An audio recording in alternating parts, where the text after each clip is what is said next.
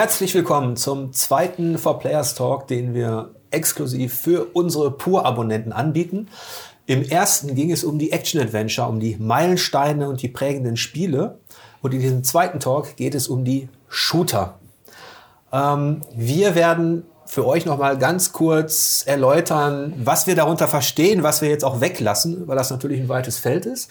Und wir werden euch noch kurz erklären, was denn für uns ein Meilenstein so ist und was ein prägendes Spiel. Ähm, welche Subgenre lassen wir weg in dem Talk jetzt? Na, zum einen haben wir gesagt, dass wir den, den Lightgun-Shooter, als, äh, der bei uns auch als Shooter zählt, nicht mit reinführen, weil es nicht der klassische Ego- oder Third-Person-Shooter ist, ähm, ist so ein bisschen exotisch und äh, würde das Ganze auch zu sehr ausfransen. Das ist eine Sache. Und eine weitere Sache ist ähm, Dinge, wo man eigentlich fast ausschließlich in Fahrzeugen unterwegs ist, vor allen Dingen im Weltraum und in Macs. Das heißt, Sachen wie Wing Commander, FreeSpace oder MacWarrior werden nicht vorkommen, obwohl es rein nominell eigentlich auch mehr Shooter als Simulationen sind. Ja. Und streng genommen hätten wir wahrscheinlich auch, wenn wir es wirklich, ähm, also wenn man wirklich nur die reine Schieß- oder Schussmechanik nimmt, hätten wir vielleicht auch Shoot'em-Ups oder auch ähm, andere Spiele aus der Arcade-Zeit nehmen sollen. Aber keine Bange, die werden wir euch mit, da werden wir euch mit Sicherheit nochmal in einem späteren Talk Meilensteine und prägende Spiele ähm, präsentieren, weil die natürlich auch wichtig sind. Und wir haben uns ja auch äh, zu entschieden, sowas wie ähm, Descent zum Beispiel genau. rauszulassen, obwohl das ein sehr ähnliches Spiel ist zu dem, was viele Shooter in der Zeit gemacht haben, aber das war dann einfach noch zu sehr was in eine andere Richtung und da wollten wir uns ein bisschen mehr fokussieren. Ganz genau. Meilenstein. Ähm, ich nehme da ein Beispiel dafür. Das ist für uns halt ein Spiel, was ähm, entweder eine Pionierleistung vollbracht hat. Das muss nicht unbedingt ein Spiel sein, das ein Millionenseller war oder ein Systemseller gar, äh, aber es muss irgendeine Pionierleistung in einem Gebiet des Spieldesigns vollbracht haben, die dafür gesorgt haben kann, aber auch nicht muss, dass vielleicht ein sogar ein Subgenre entsteht. Und ähm, in dem letzten Talk, als es um die Action-Adventure ging, hatten wir zum Beispiel als Meilenstein Tomb Raider und als prägendes Spiel ein Uncharted, das danach kam. Also da haben wir dann gesagt, dass die, die Wurzel dieser Spielart wurde mit Tomb Raider gelegt. Ähm, ähnlich war es im Survival Horror. Da war für uns Alone in the Dark ähm, der Meilenstein und ein Resident Evil das prägende Spiel. Also das ist so die Unterscheidung, ähm, die wir hier auch versuchen. Und wir können jetzt schon sagen, ähm, wir haben sehr lange ja. über die Shooter gesprochen, denn selbst wenn man alles am Rande weglässt, bleibt da noch genug übrig. Ähm, und da gibt's bestimmt auch die ein oder andere Grauzone, wo man darüber streiten kann, ist das jetzt wirklich ein Meilenstein oder in Anführungsstrichen nur ein prägendes Spiel. Aber selbst die haben natürlich auch meist vielen Leuten Spaß gemacht. Ja, es gibt ja manchmal auch Spiele einfach bringen ein neues Element rein, was interessant ist, was cool ist, was aber nicht ja. gleich ein Meilenstein ist. Äh, trotzdem natürlich irgendwie wichtig. Da haben wir echt lange überlegt, wie wir das einsortieren. Ist gar nicht so einfach.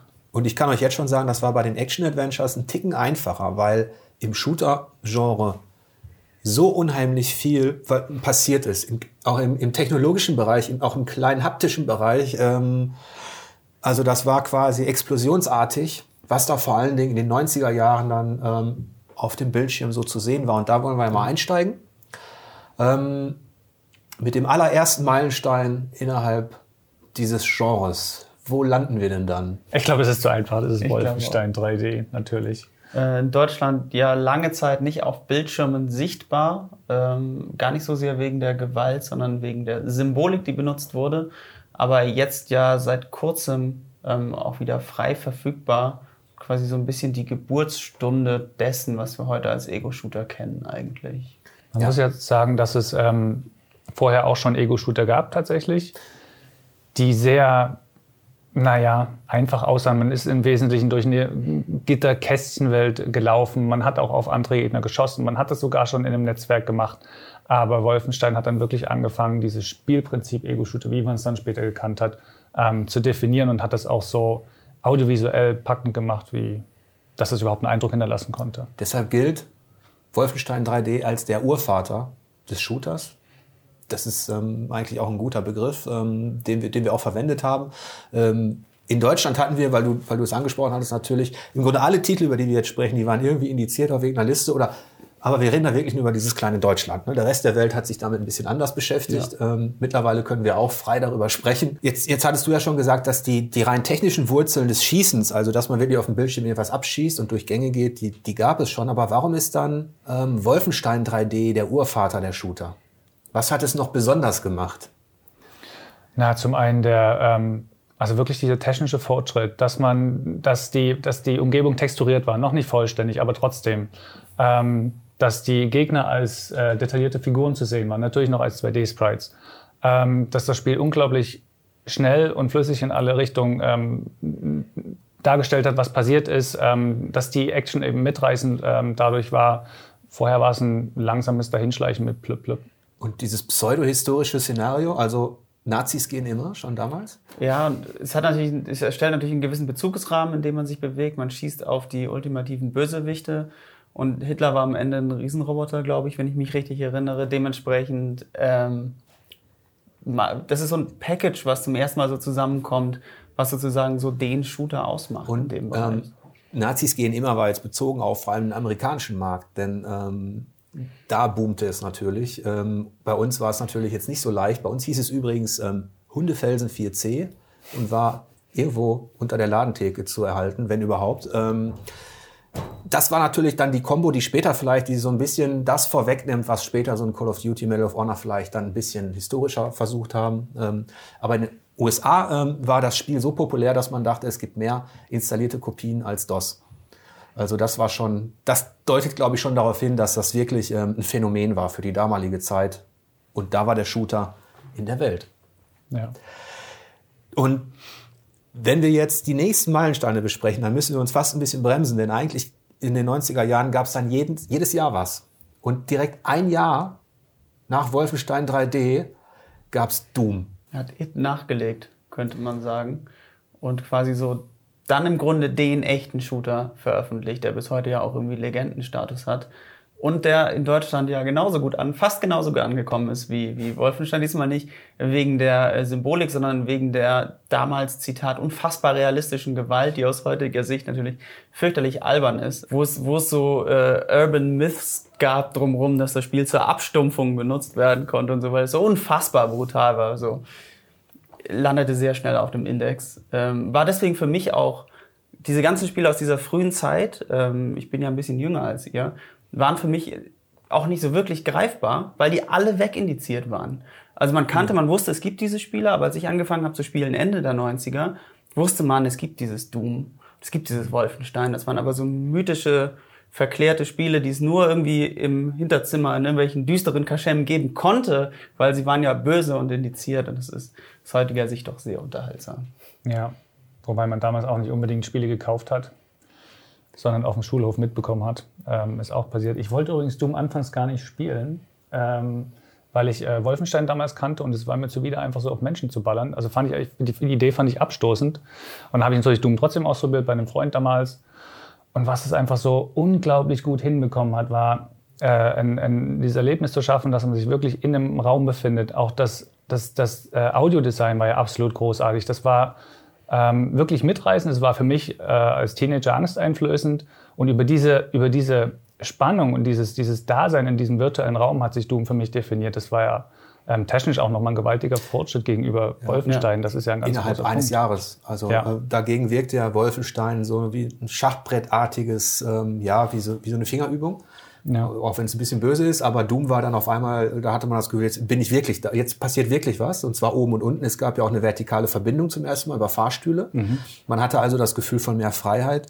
Ähm, und Doom, was du angesprochen hast, diesmal waren eben keine, ging es nicht um, um Neonazis oder irgendwas, sondern bizarrerweise, interessanterweise, hatte sogar ähm, Dungeons and Dragons einen Einfluss, denn das damals populäre Fantasy ähm, Tabletop ähm, hat äh, die, die Art Designer auch inspiriert. Deswegen wenn man sich umguckt. Jetzt sehe ich zwar nicht ganz so viel äh, Baldur's Gate oder so, aber ähm, ich sag mal, dieses dämonische, fantastische Design, was da einfließt, ja. wurde dann inspiriert tatsächlich von diesem, ja, von diesem damaligen Fantasy-Boom. Und ähm, es war ja auch so, dass gewisse Dinge, die wir heute, also Kettensäge als Waffe, ja, mhm. dann die verwinkelten Gänge, auch dieses Gefühl, ähm, dieses, ja, dieses beängstigende, Heute schmunzelt man, wenn man, den, wenn man das vielleicht spielt. Ja, was, was, man, darf, was man nicht vergessen darf, ist, dass ähm, Doom hat deshalb auch so gut äh, gewirkt. Also das war einfach nur eine Sache, aber dass äh, Carmack hat es so programmiert, dass äh, Gegenden, die, also nee, äh, Wände, die weiter im Hintergrund sich befinden, äh, das wurde, das wurde dunkler dargestellt, sodass ein Eindruck von Tiefe entstand, den man auch einfach noch nicht im Spiel hatte. Ähm, ja. Das hat einen viel mehr reingesogen auch nochmal. Und es gibt ja noch zwei Aspekte, die ganz wichtig sind, warum das für uns auf jeden Fall ein Meilenstein ist, wo man jetzt denken könnte, na gut, es hat halt das, was Wolfenstein 3D gemacht hat, nochmal in bunter und anders, aber das ist schon ein bisschen mehr, was in Doom steckt, ähm, denn man darf den Multiplayer-Part nicht vergessen. Die Premiere. Also alles, was wir heute, das Deathmatch, solche Geschichten, alles, was wir damit verbinden, die wir als selbstverständlich ansehen, die wurden mit Doom geboren. Was, was hat äh, Doom im Multiplayer-Bereich angeboten? Ja, zum einen ist ein wichtiger Punkt, dass man zusammenspielen konnte, also gemeinsam. Die Kampagne auch. Dass man ja. genau, ja, das kooperative Spiel war, war super. Ähm, der Deathmatch-Begriff wurde da geprägt, ähm, auch wenn es Multiplayer vorher schon gab. Ähm, in, in der Form, ich meine, das ging hauptsächlich von John Romero aus, ähm, hat es wirklich dumm geprägt, haben die Leute es da viel gespielt. Kompetitive Gefechte in Arenen. Quasi ja. die Geburt der Situation, wo man seine Freunde im LAN mal so richtig schön ja. wegmachen kann. Richtig, ja. Also Respawn, Frag, alles, was wir heute so verbinden mit dem Shooter, alles Doom. Ja. Außer, dass man heute nicht mehr Rechner und ja. einen riesigen Monitor mitschleppt, um ja. das Ganze möglich zu machen. Leider möchte man an dieser Stelle einwerfen. Ich bitte dich. und, und dann gibt es noch eine zweite Anekdote, die wiederum ja, die, die die Vertriebsart betrifft, die auch ziemlich außergewöhnlich war. Ähm, das war ja quasi wie eine Art Shareware. Mhm. Also man hat, ich glaube, ein Drittel oder zwei Drittel des Spiels hat man einfach mhm. gratis verteilt. Ähm, und wenn man das Spiel dann kaufen wollte, musste man, äh, da gab es quasi keine, kein, keine Zwischenlösung, keinen Vertriebspartner, keinen Publisher. Äh, da musste man es direkt bei, bei IT bestellen. Ähm, in Deutschland führte das dann dazu, dass einige ähm, skrupellose Einzelhändler trotzdem Geld genommen haben und damit ein Geschäft gemacht haben. Ja. Für die, für die Shareware-Version. Für die Shareware-Version. Ja, ja, ja, ja äh, aber es ist natürlich ähm, auch ein, ein, genialer Zug gewesen, denn so wurde das Spiel natürlich noch, noch, noch populärer und man wollte es zu Ende spielen. Ja. Man musste das haben. Was designtechnisch tatsächlich zumindest in der Erzählung, wie dieses Konzept dann ablief, bei späteren Titeln von It, auf die wir auch noch kommen, dazu führte, dass hauptsächlich die, die Politur des Spiels ins erste Drittel floss und mhm. der Rest des Spiels dann eher angehängt wurde, weil man natürlich mit dem ersten Drittel ein Verkaufsargument liefern wollte. Was für mich als, ähm, ja, als Fantasy- und Rollenspieler auch interessant war, war dieses, was ich angedeutet habe. Es konnte sich auch anfühlen wie ein Echtzeit-Dungeon-Crawler. Ja. Also diese Fallen, die Gegner. Also es war, es war mehr als Kill 'em All, sondern es war auch durchaus nachdenken, was mache ich gleich. Ja, allein ähm, die verwinkelte Welt haben wir schon angesprochen, ähm, die versteckten Türen oder, oder einfach ähm, Geheimnisse zu finden, ähm, die Power-Ups, die es da sind, gab, die eine große Rolle gespielt haben, Unsichtbarkeit, ähm, Unverwundbarkeit, so eine Sachen. Ähm, es gab Böden, über die man nicht laufen sollte, weil man da Gesundheit verloren hatte, so eine Sachen. Das kommt übrigens auch super zum Ausdruck. Ähm, eine kleine Randnotiz in dem offiziellen Brettspiel zu Doom. Das erste Kapitel heißt Knietief in Leichen. Auch da bist du, ähm, bist du unterwegs und hast taktische Möglichkeiten, da gibt's Fallen. Ähm, also Doom hat, ist auf jeden Fall ein Meilenstein und gleichzeitig natürlich ein prägendes Spiel und kommt ja auch jetzt demnächst mit Doom Eternal zurück. 1994. Ähm, wir haben gesagt, fast in jedem Jahr passierte irgendetwas und wir haben bestimmt auch noch ähm, einige kleinere ähm, Entwicklungen vergessen, aber was vielleicht auch nicht jeder auf der Uhr hat, ist Marathon für den Mac. Das kannten auch einige unserer Redakteure nicht, weil der Mac natürlich auch weil Mac. eher in den USA äh, auch als Spielplattform genutzt worden ist. aber man darf nicht vergessen, aus zwei Gründen ist es wichtig. Zum ersten Mal gab es freies Umsehen mit der Maus. Und zwar nicht nur vertikal, oder halt in die ähm, nach rechts und links, sondern wirklich ähm, freies Umsehen mit der Maus. Ja, das, das Entscheidende ist, glaube ich, dass die, die Maus von der von der Steu also das Umsehen von der, von der von der Bewegung getrennt war, was eine ganz ja. neue Art ja. der ähm, Koordination erforderte, aber eben auch mehr Freiheit bot. Das ist ja ganz ja. wichtig. Genau. Das ist natürlich für uns eigentlich selbstverständlich, aber trotzdem ist ganz spannend zu sehen, wo das zum ersten Mal technologisch dann umgesetzt worden ist, weil es war gar nicht so leicht, denn auch nach Marathon gab es noch Spiele, die lediglich ein vertikales oder horizontales Umsehen hatten. Ähm, der zweite Aspekt, warum Marathon für uns ein Meilenstein ist, Bungie hat da quasi schon den Vorläufer von Halo ähm, skizziert, indem sie die Regeneration, die Heilregeneration, also statt Medipack und du hast wieder volle Energie, konntest du an einer Wand zum Beispiel ausruhen und deine Lebenspunkte füllten sich auf, ähm, eingeführt und zum Beispiel zwei Waffen. Das hatten die äh, Jungs von It Software auch noch nicht auf dem Kasten damals, aber du hattest zwei Waffen. Das, was für einen Shooter ja heute auch relativ normal ist. 1995 haben wir zwar keinen Meilenstein identifiziert, aber auf jeden Fall ein prägendes Spiel. Das war Star Wars Dark Forces von LucasArts. LucasArts. Und was haben die gemacht? Erstmal einen für mich sehr wichtigen Charakter des Star Wars Expanded Universe eingeführt mit Kyle Katan. ähm, der in Romanen und Comics und in Spielen wichtig war. Und da kommt man auch schon drauf, was das Spiel gemacht hat, nämlich eine filmische Inszenierung. Also die Star Wars-Formel nehmen und dann eigentlich in ein Doom-like verpacken, aber in dem Kontext halt auch das machen, was Star Wars halt macht. Also Charaktere inszenieren, ein Abenteuer inszenieren, das Imperium inszenieren als den Bösewicht sozusagen. Und ähm, das war das erste Mal, dass ein bisschen mehr noch in so einem Shooter passierte. Was Dynamische Musik hatten sie drin. Stimmt. Ja. Und allein die Tatsache, dass man mit Lasern äh, Blaster feuern könnte, war schon, war schon cool. Ja. Auch so, ähm, also das Rätselflair wurde nochmal auf ein neues Niveau gehoben. Also da war, musste man schon einen Tick mehr nachdenken noch. Also es war, hatte fast schon Action-Adventure-Elemente. Dann auch ähm, die Leistung, eine eigene Engine dafür anzubieten. Also das darf man auch nicht vergessen. Ähm, damals war die, die Doom Engine natürlich on Vogue, jeder hat damit gearbeitet. Ähm, aber Lukas äh, Arzt hat sich getraut, quasi auch was Eigenes auf die Beine zu stellen. Das war auch mutig, denn damals überlegte man noch, sollen wir das als Shooter aufziehen oder nicht? Das war, das Genre war gerade geboren, aber eben auch aus verschiedenen Gründen wurde das kritisch beäugt. Äh, man hätte auch klassischer inszenieren können. Ähm, trotzdem ist es für uns, ähm, es ist ein prägendes Spiel, weil es dieses filmische Flair reingebracht hat, aber kein Meilenstein. Ja. Der sollte tatsächlich dann 1996 kommen. Ähm, das Quake. Famose Quake, ja immer noch ein, ein hervorragend spielbares und für meinen Empfinden klasse aussehendes Spiel. Ja. Weil es ähm, zum einen hat es ein grandioses äh, Artdesign, äh, ist akustisch absolut fantastisch und natürlich ganz, ganz, ganz wichtig ist das erste echte 3D Spiel. Ja. Also der erste echte 3D-Shooter. Auch die Gegner, die noch Sprites waren in Doom, sind jetzt. Die Gegner sind 3D. Ähm, die Munition ist 3D, was ein ganz wichtiger Punkt ist, denn die Gegner werden, also mhm. die, die, Gegner werden nicht gehitscannt. Also man muss nicht nur einfach auf die Gegner klicken und sie werden getroffen, sondern man muss ein bisschen Vorhalt zielen, wenn die sich bewegen. Das macht natürlich was aus. Ja. Deswegen hatten wir auch in Dark Forces gab es nur einzelne 3D-Objekte mal an bestimmten Stellen und hier mhm. war wirklich komplett. Ja, vollständig. Das ganze Leveldesign war darauf ausgelegt, mit äh, der Art, wie sich Wände bewegt haben, wie Fallen aus den Wänden rausgekommen sind in ja. alle möglichen Richtungen.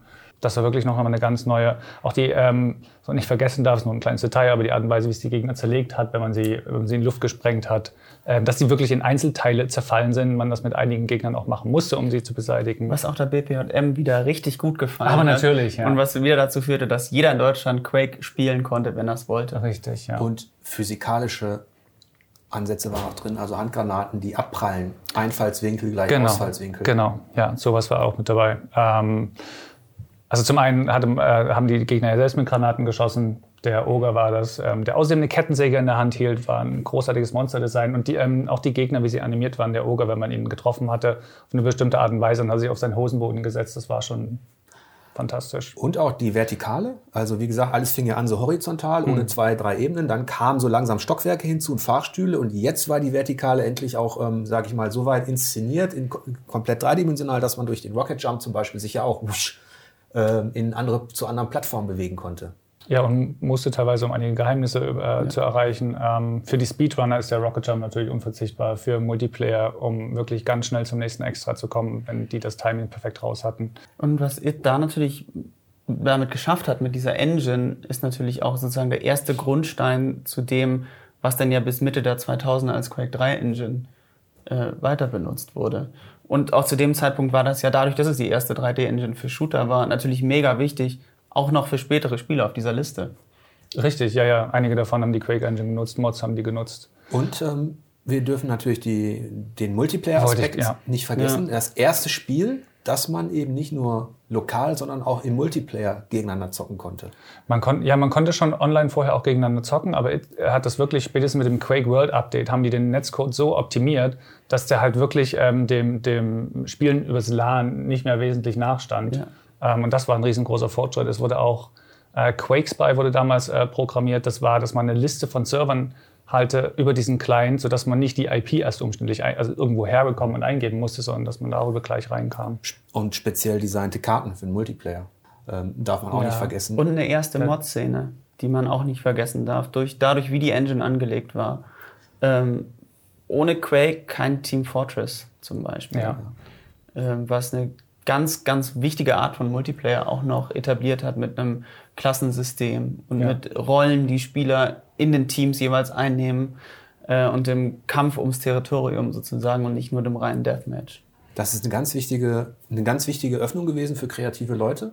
also dass ich wirklich selber daran rumbasteln konnte, dass es auch so in Anführungsstrichen benutzerfreundlich war. Heute gibt es natürlich ganz andere Baukästen, aber damals war das sehr benutzerfreundlich. Man musste nicht unbedingt Programmierer sein, um daraus was zu machen.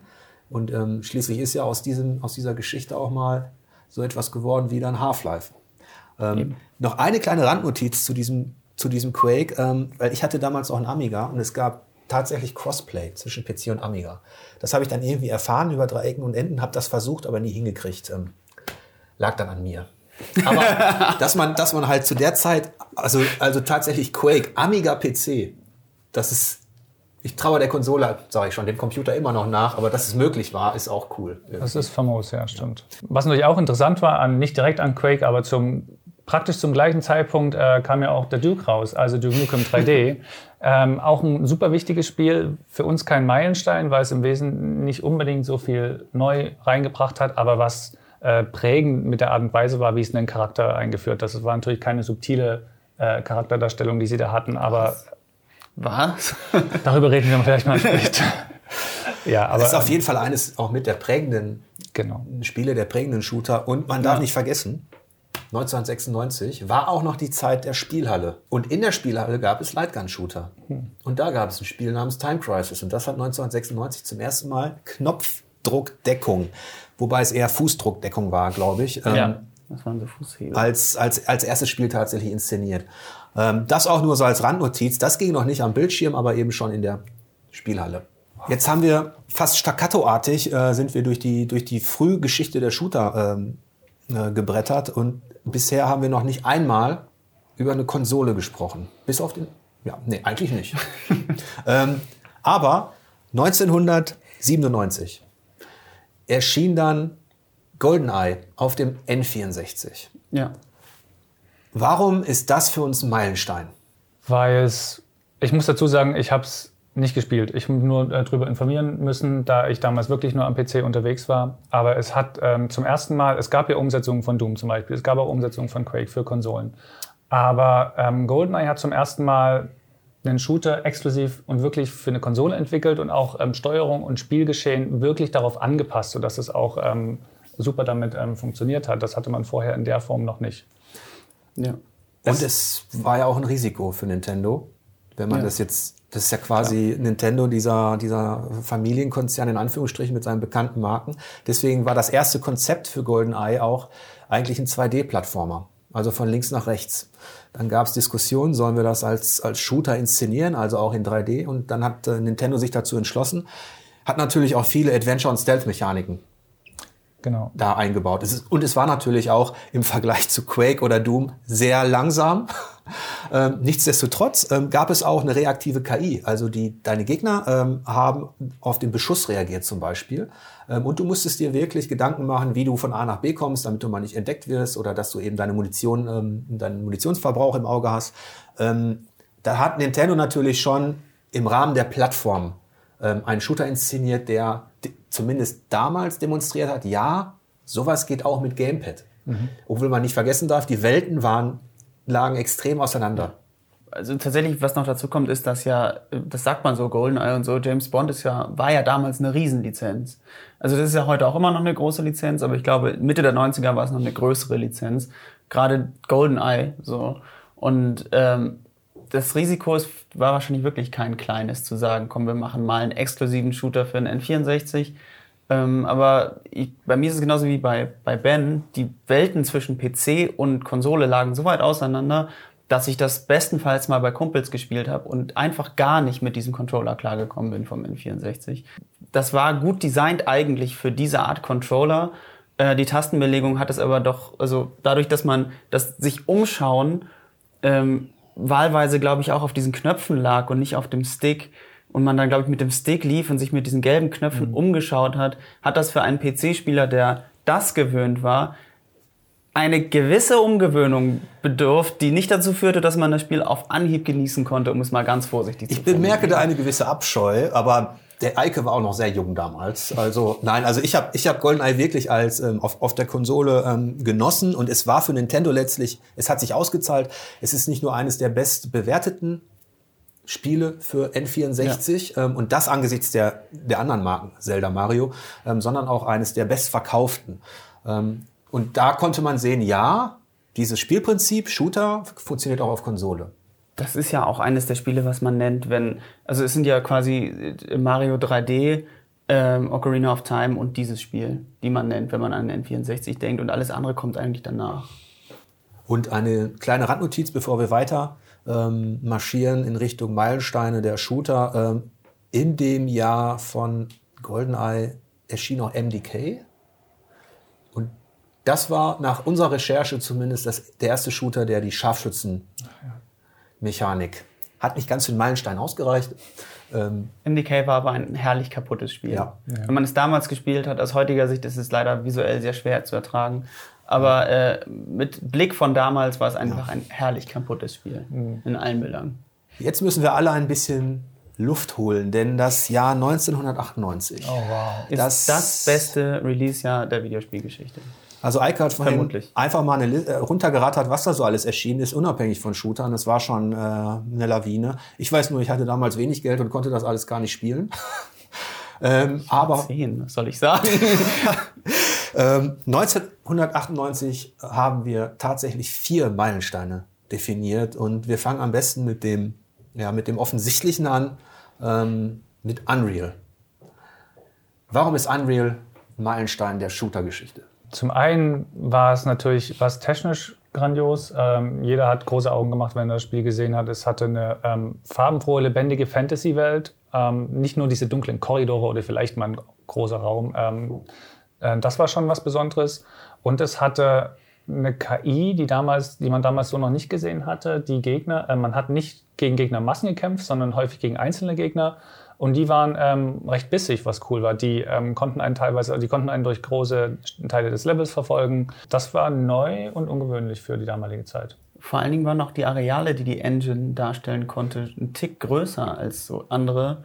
Und äh, es gab relativ auch relativ viele Außenbereiche, glaube ich, die mhm. in der Engine einfach wahnsinnig gut aussahen. Genau. Ja. Das war so, so die, die, Grundsteinlegung der Unreal Engine und das war einfach, was dann hin zu Unreal Tournament natürlich nochmal verbessert wurde, ja. ähm, war damals schon ähm, verrückt. Ja, obwohl es, obwohl es in Unreal ja rein, rein spielmechanisch jetzt, also wir hatten das freie Umsehen und solche Geschichten oder das Springen, das, es, es wurden ja viele Dinge waren dann schon etabliert rein spielmechanisch hat äh, Unreal bis auf die, die KI, äh, die wirklich auch äh, richtig gut war für die Zeit, die dich auch verfolgt hat und solche Sachen, nicht viel gemacht. Aber man hat schon gemerkt, auch damals, ähm, ähm, sage ich mal, in den Tech-News und so weiter, dass da auf einmal ein neuer Player am Markt war.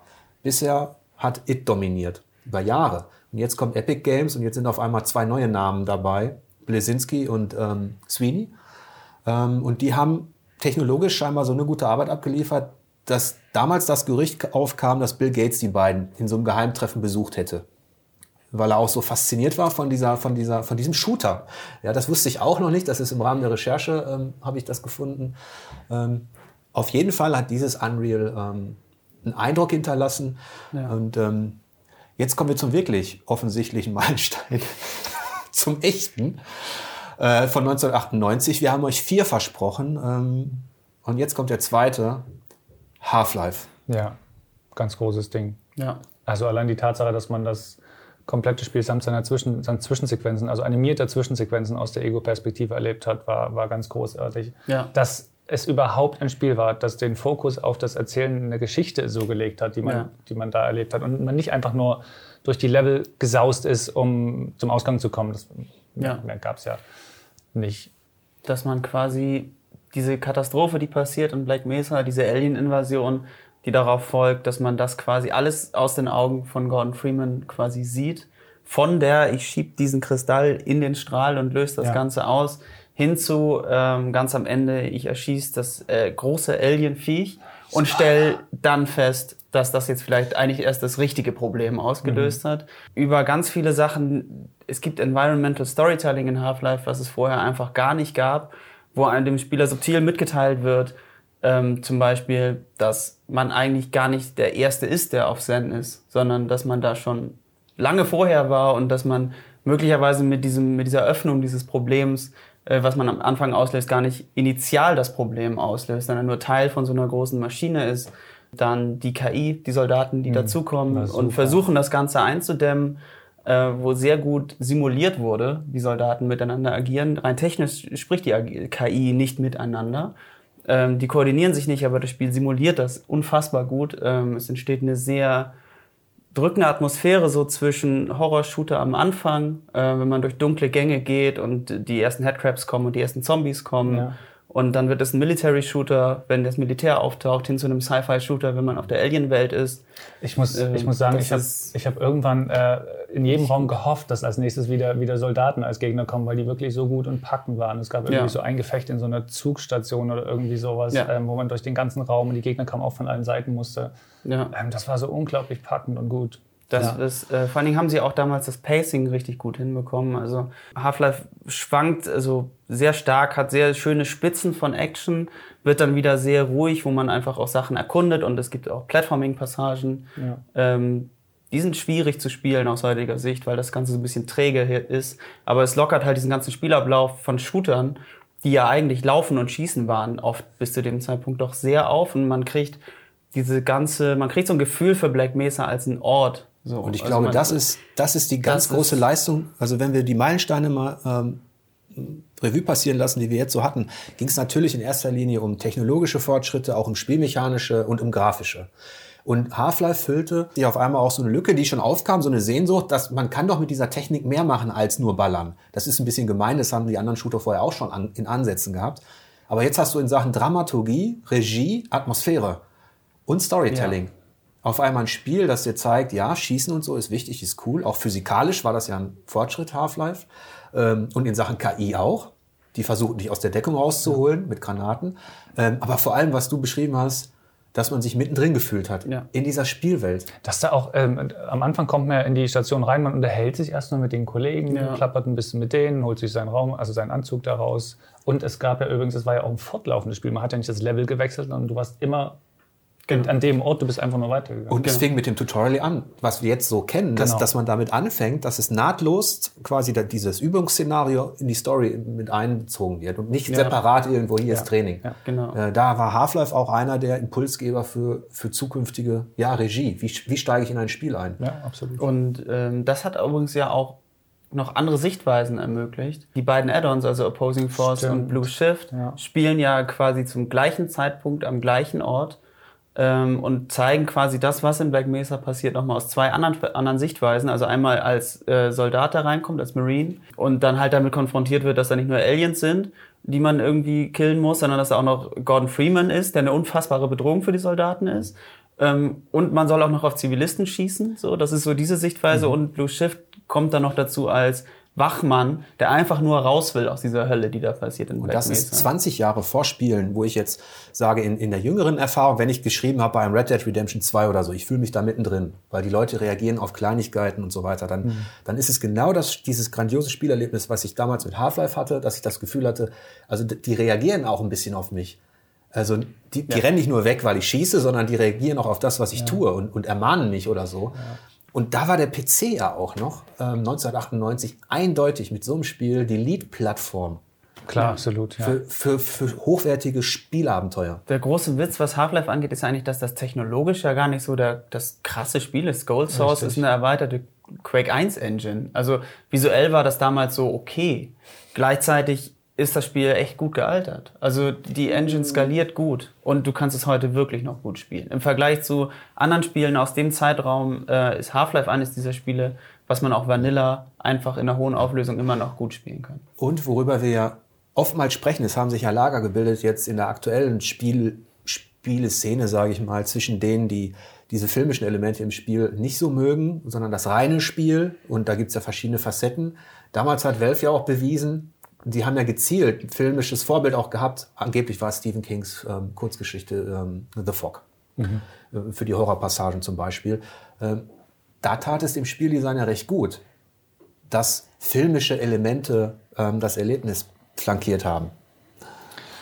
es wurde halt noch, Half-Life war ja nicht Film und man konnte ein bisschen, bisschen äh, äh, Tontaubenschießen machen, sondern das war schon noch ein, ein klassischer Shooter. Also wenn es ein Shooter war, Und, das, und das, der Rest wurde immer noch vom Spieler getragen, größtenteils. Ja, es war halt verhältnismäßig linear. Also für, den, für die Zeit auch, also für diese Art von Shooter, die man ja auch so kannte, dass man in so Levels ist und dann halt eine Karte und den Ausgang finden muss. Richtig. Dafür war Half-Life dann sehr linear, weil man ist sehr oft von A nach B durch die Level gegangen, immer mit dem Auftrag, man muss hierhin irgendwie eine Satellitenrakete starten, dahin, dann muss man jetzt irgendwie zum Lambda-Komplex und hatte immer so ein Ziel vor Augen und musste dann immer dadurch, ähm, was das Ganze verhältnismäßig halt linear gemacht hat, aber was nicht negativ aufgefallen ist. Zumal es auch immer so Abzweigungen gab, zum Beispiel, wenn du diesen, diesen riesen Alien Hackdingern begegnet bist, die in diesem Blastpit sich befinden, unter so einem Testzentrum für Raketen. dran, ja. Und dann musst du dir dann, ähm, das ist so ein Moment, wo du auch so ein, so ein Rätsel, so ein, plötzlich frei im Level entscheiden musst, wo gehe ich zuerst hin und was muss ich eigentlich zuerst anschalten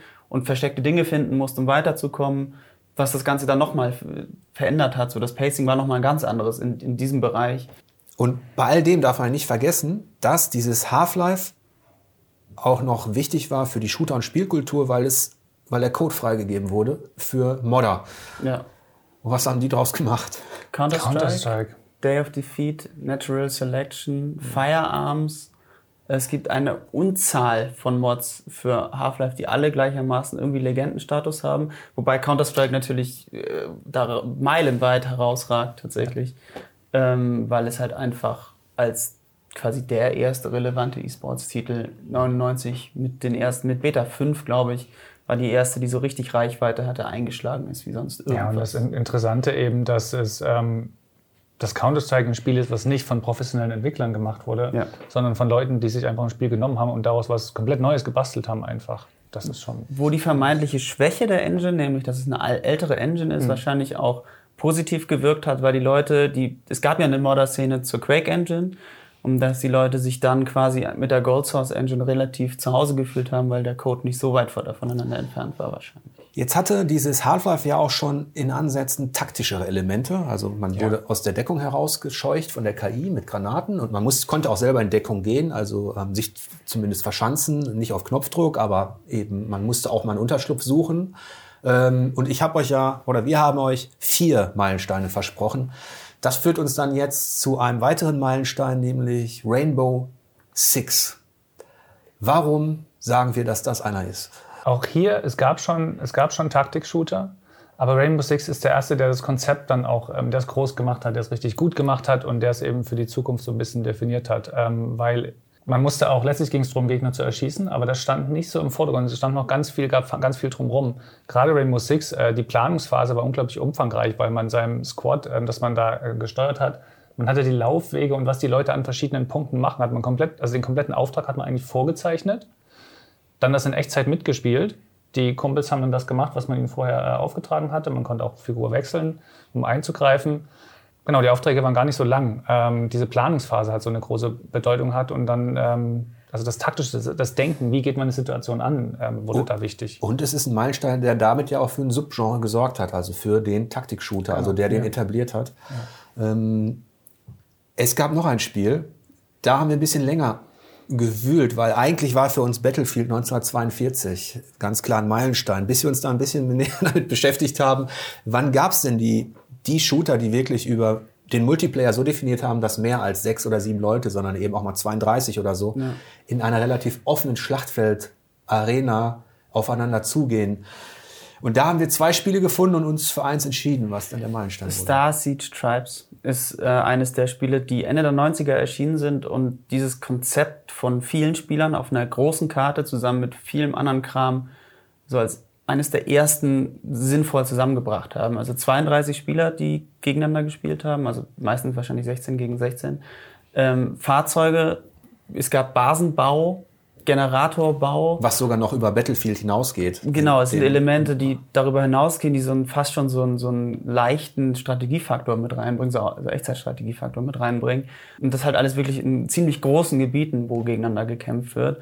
Das ist so mehr oder weniger die Geburtsstunde von dieser Art Spiel, die dann also einerseits mit Tribes 2 noch fortgesetzt wurde, wo das Ganze noch mal ein bisschen deutlicher wurde und dann mit Planet Side und Planet Side 2 so ein bisschen ins Extrem getrieben wurde, auf riesigen Maps mit unfassbar vielen wo du Spielern. dann pro Kontinent 2000 Spieler gegeneinander hattest in, in, in Planet Side. Und wir haben halt ähm, uns dann tatsächlich, also das ist ein Beispiel für einen Meilenstein, den vielleicht nicht jeder kennt, ja. der kein ähm, Millionenseller war, der aber über seine, ja, über seine technologisch, über sein Spieldesign halt dafür gesorgt hat, dass ja so ein neue, neuer Zweig entstanden ist.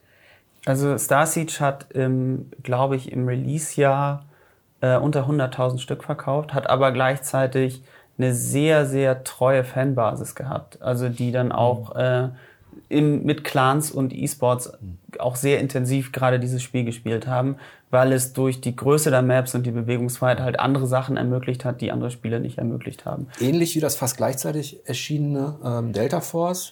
Ähm, die sind ungefähr auf einer Ebene, aber bei Star Siege war eben noch ein bisschen mehr drin. Ja. Ähm, und Delta Force äh, wirkte fast wie ein Vorgänger von Operation Flashpoint, wenn man das so anguckt. Aber wir haben uns ja. jetzt für Star Siege als Meilenstein genau. entschieden. Ähm, und Battlefield setzt dann natürlich als, als prägendes Spiel später darauf auf ne? und macht das Ganze wahrscheinlich auch einem, einem größeren Publikum einfacher zugänglich, ähm, wie das eigentlich funktioniert mit so vielen Spielern und so vielen Fahrzeugen und Flugzeugen und dem ganzen Gedöns halt auf einer Karte. Vielleicht ist auch das Szenario Zweiter Weltkrieg zu dem Zeitpunkt das Bessere als das Szenario zum Zeitpunkt von Star Siege, weil das ist so ein verschrobenes Randuniversum im, im Sci-Fi-Bereich irgendwie. Und der Zweite Weltkrieg ist vielleicht, da, da, ist der Bezugsrahmen enger und zieht mehr Leute rein, sich damit ja. zu beschäftigen. 1998 mit vier Meilensteinen. Jetzt könnte man denken, in diesem Genre, dem, dem muss doch langsam die Luft mal ausgehen. Ähm, das, es kann ja gar nicht mehr so viel erfunden werden, aber Pustekuchen. Ähm, 1999 sind dann gleich zwei Meilensteine, fast parallel auch erschienen. Also das muss man sich mal vorstellen. Unreal Tournament und Quake 3. Warum sind das für uns Meilensteine? Na, zum einen, weil es, ähm, es sind die ersten Spiele, die vollends von Beginn an auf Multiplayer, äh, für Multiplayer konzipiert wurden. Speziell für Multiplayer-Design. Richtig, genau. Hauptsächlich äh, Online-LAN-Spiel. Ähm, es gibt äh, Einzelspieler-Komponenten, man kann die alle solo spielen, aber das ist wirklich der Kern, wo es dann gar keine Kampagnen mehr im eigentlichen Sinn gab, sondern einfach nur die Multiplayer-Maps. Ja. Und die sind auch noch fast. Äh, das Interessante ist ja, die konkurrierenden Engines waren damals die Quake Engine, also ähm, genau die Quake Engine, die Unreal Engine, mhm. äh, so ein bisschen äh, John Carmack gegen ähm, Epic Games quasi. Da meldet sich id Software auch nach ja. zurück, ne?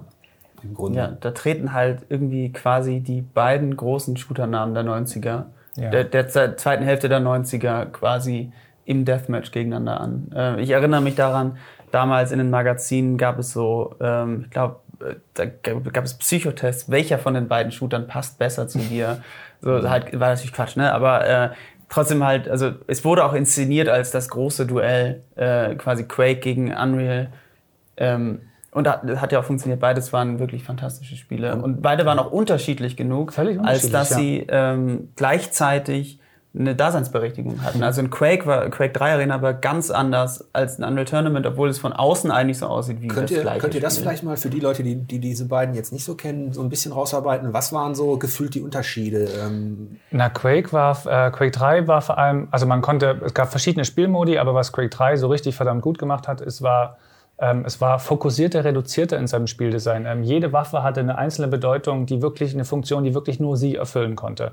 Ähm, die Maps waren ähm, noch ein bisschen präziser Design ja. für mein Empfinden. Nicht nur ein bisschen. So dass ich das vor allem im, ähm, im, im, im One-on-One äh, war das ein, hat das ein faires, äh, spannendes, taktisches Duell erlaubt, was man so im Shooter noch nicht kannte und woraus ja. dann eben auch hervorgegangen ist, dass Quake 3 ganz maßgeblich daran beteiligt war, dass der E-Sport ähm, dadurch ganz mit wichtig. groß geworden ist. Das ist ein ganz wichtiger Punkt, ja. Das heißt, im Zweifel, wenn wir den Battle jetzt mal neu auflegen, wir haben ja auch diskutiert, wir haben uns dazu entschieden, dass beide die Meilensteine sind. Ja. Würdest du aber im Zweifel, wenn du müsstest, Quake vor Unreal Tournament sehen? Ich persönlich würde immer Quake vor, vor Unreal Tournament äh, oder vielen anderen Spielen sehen. Was zum, zum einen mag ich dieses, dieses präzise, äh, reduzierte Spieldesign sehr, dieses, dieses taktische Spielen. Ähm, und ähm, zum anderen kommt auch hinzu, ich möchte es an der Stelle mit erwähnen, dass äh, die It-Software-Spiele hatten immer, das Movement war so äh, flüssig äh, und, und, und genau, das hat Unreal Tournament oder Unreal ganz allgemein nie so richtig gut hinbekommen. Stimmt, ich habe mich ja. da nie so richtig wohlgefühlt drin. Ähm, aber trotzdem waren sehr. Waren aber du hättest, würdest dich für Unreal entscheiden. Ich, ich, ich mag Unreal Tournament einen Tick lieber. Ich, also ich finde Quake ist ein wahnsinnig gutes Spiel. Hm. Ähm, weil es genau das macht, was du alles gerade gesagt hast. Aber ich mag dieses Verspieltere, dieses unübersichtlichere, manchmal unfairere, gleichzeitig aber herrlich chaotische Spiel von Unreal Tournament einfach lieber jede Waffe hat zwei Feuermodi, ist passiert kompletter Bullshit. Mit diesem komischen Ripper, der so Dinger verschießt, so, so Blades, die die Gegner in Scheiben schneiden irgendwie. Dann diese Flakkanone, die aber auch Granaten verschießen kann.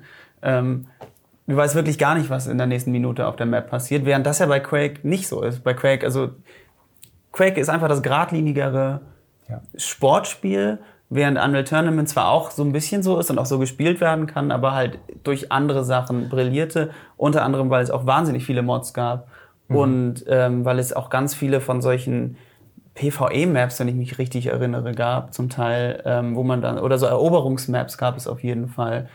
Ähm, ein Spielmodus, der auch später in den Nachfolgern immer wichtiger wurde, dass man so bestimmte Gebiete einnehmen musste oder irgendwas auslösen musste, zum Beispiel ein riesiges Eisenbahngeschütz oder sowas abfeuern musste, Ja. eine Festung einnehmen musste und dann erst in den nächsten Bereich gekommen ist. Und äh, da, dadurch fand ich Unreal Tournament da, damals einfach immer ein bisschen interessanter, weil das Spiel insgesamt abwechslungsreicher war als Ganz, Quake. ja, ja, ganz allgemein. Also die, die, die Modi waren fantastisch und ähm, für mich auch immer ganz wichtig, die Modifikatoren. Also was ich absolut großartig fand, war den Instagit mit 200-facher, also mit, mit Natürlich. 200 Prozent Geschwindigkeit. Das ist absoluter, Den fand Wahnsinn. die BPJM übrigens auch wieder klasse. oh, mit Sicherheit. Jetzt, jetzt ist ja hier, also beide haben ihren Teil dazu beigetragen, dass ein neuer Zweig innerhalb des Shooter-Genres entstanden ist, wo es in erster Linie um kompetitive Action in Arenen ging. Das, was heute, was wir heute mit Battle Royale oder Fortnite ähm, äh, vorfinden, was en vogue ist, das hat quasi seine Wurzeln genau da. ja. das hat das im Grunde etabliert und en vogue ähm, und quasi ähm, ja auch für viele Spieler halt möglich gemacht, sich da eben genau diese Facetten auszusuchen ähm, und hat das Ganze halt ähm, extrem populär gemacht.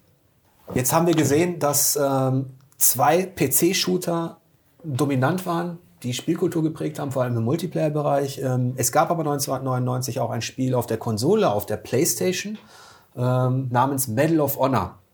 Steven Spielberg war beteiligt. Ähm, es ging in den Zweiten Weltkrieg. Warum ist das für uns ein prägendes Spiel, aber kein Meilenstein? Prägend war es, weil ähm, das war der Zweite Weltkriegs-Shooter, der letztlich dafür gesorgt hat, dass der Zweite Weltkrieg äh, überhaupt als Thema äh, interessant war. Und das ist ja wirklich explodiert. Zweite Weltkriegs-Shooter sind ein, Subgenre für dich, sich, wenn man, wenn man so will, ähm, hat alle Welt von gesprochen, ein paar Jahre lang. Von daher auf jeden Fall prägend. Hat aber spielerisch inhaltlich dann von der Inszenierung her zu wenig gemacht, ähm, als dass es für uns jetzt wirklich so ein großer Schritt nach vorne wäre, der das Genre an sich voranbringt. Inszenatorisch wäre eher dann auch das PC Medal of Honor zu nennen, also Allied Assault, weil da auch die Landung an den Stränden der Normandie nochmal so richtig filmisch inszeniert wurde, auch mehr als man es auf der Playstation, glaube ich, konnte zu dem Zeitpunkt. Aber auch das ist ja nur eine Fortführung von Sachen, die es vorher gab, die dann auch bei Call of Duty ja nochmal ins Extrem getrieben wurde. Dementsprechend äh, löst es so eine Reihe von Weltkriegsspielen aus, ist aber nicht wirklich, macht nicht wirklich was richtig Neues, sondern greift nur Dinge auf, die es vorher schon gab. Zumal wir mit Star Wars Dark Forces, mit GoldenEye auch schon Spiele hatten, die so ein bisschen filmisches Flair reingebracht haben. Ähm, Und natürlich auch mit Half-Life dann ein Spiel, was in Sachen Dramaturgie nochmal ein ganz anderes Kaliber war, ähm, haben wir uns entschieden, es ist ein prägendes Spiel, aber kein Meilenstein. Genau, diese Art von Script-Events wurden ja eigentlich quasi mit, mit den Spielen, mit Half-Life und, und ich glaube auch schon mit Unreal zum Teil, ähm, wurden ja diese Script-Events eingeführt und wurden dann halt immer nur noch mehr zu einem Stilmittel, um Setpiece nach Setpiece präsentieren zu können.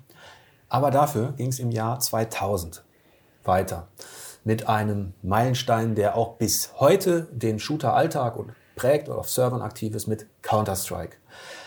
Warum ist Counter-Strike ein Meilenstein? wie wir schon angerissen haben bei Half-Life, ähm, es ist halt mit das erste Spiel, was aus einer Mod entstanden ist und was dann ähm, auch sehr früh vom Publisher aufgegriffen wurde.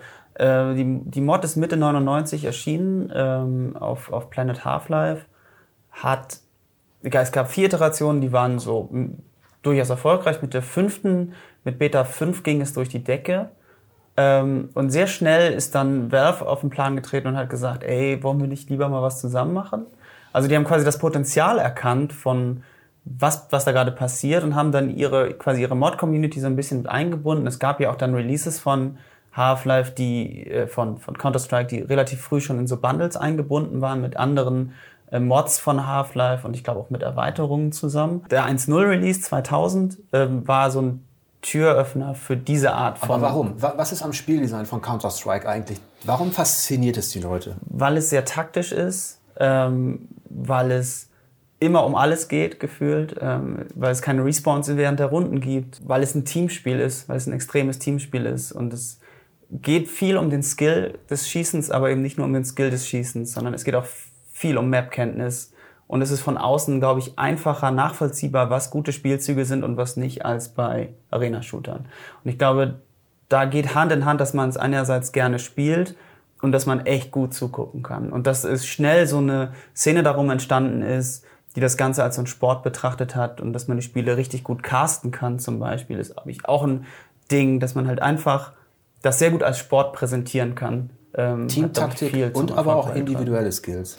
Auf ja. jeden Fall. Ich glaube, was auch einen großen Teil der Faszination ausmacht, ist, dass es mh, mm, so ein bisschen in der e-, echten Welt verankert ist mit seinen ja. Waffen im Vergleich zu äh, fast äh, zu den meisten Schülern zumindest damals. Dass es eigentlich relativ leicht ist, reinzukommen.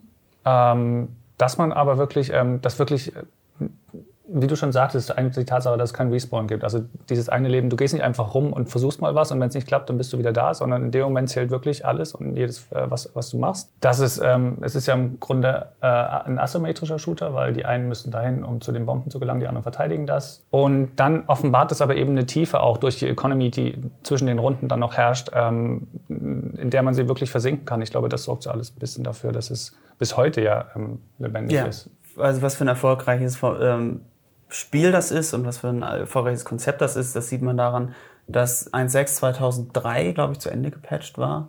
Also der, das legendäre Counter-Strike 1.6 ist 2003 erschienen und wird heute noch gespielt. Mhm. Und dass es halt Nachfolger gab bis Counter-Strike Global Offensive, was 2012 mittlerweile auch schon erschienen ist und was heute so oft gespielt wird wie nie. Äh, das ist einfach, und auf Maps, die immer noch zum Teil so sind wie früher. Ja, voll. Und das heißt, ähm, da muss im Grundkonzept irgendwas wirklich stimmen, was das ganze Spiel Ich erinnere mich, ähm, wir waren ja als 4Players, wir hatten ja auch Server, ähm, Counter-Strike-Server, wo man Anfang der 90er Jahre vielleicht gesagt hat in den USA, dass so ein, ja, so ein Doom fast auf jeder Festplatte äh, schlummert, konnte man das wahrscheinlich auch von Counter-Strike sagen, dass das so unheimlich populär auch war, dass jeder, der sich irgendwie für Shooter interessiert hat, äh, hat das Spiel gespielt.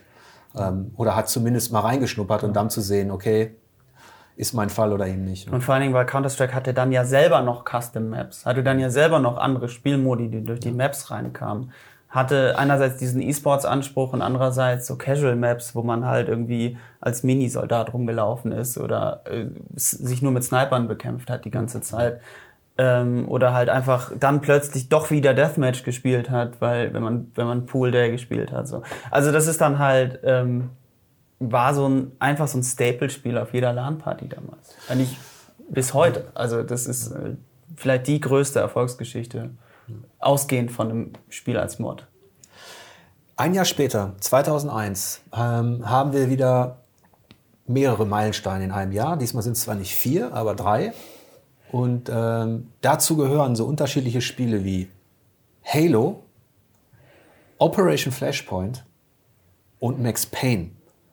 Also über Vielfalt konnte man sich nicht beschweren. Warum sind diese drei Spiele, fangen wir an mit, mit Halo.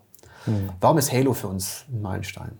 Bungie hat es geschafft, den äh, Shooter auf einem Gamepad so spielbar zu machen, dass der äh, so intuitiv und gut funktioniert wie im Grunde am PC. Das war ein extrem wichtiger Schritt. Was in GoldenEye und Medal of Honor noch nicht ganz der Fall war. Nicht ganz. Ja, aber es war, genau, war einfach noch nicht so. Oder wenn ich denke, wie Doom auf PlayStation 1 funktioniert, tolles Spiel, aber furchtbar zu steuern. Ich finde ich find es interessant, den Punkt, dass, Bungie, dass wir Bungie bei Marathon ja schon drin hatten, weil sie das Konzept des Free Looks, das es vorher schon gab, aber auch eben dann so umgesetzt haben, dass es dann, dann was griffig und hat einfach funktioniert, so wie es war.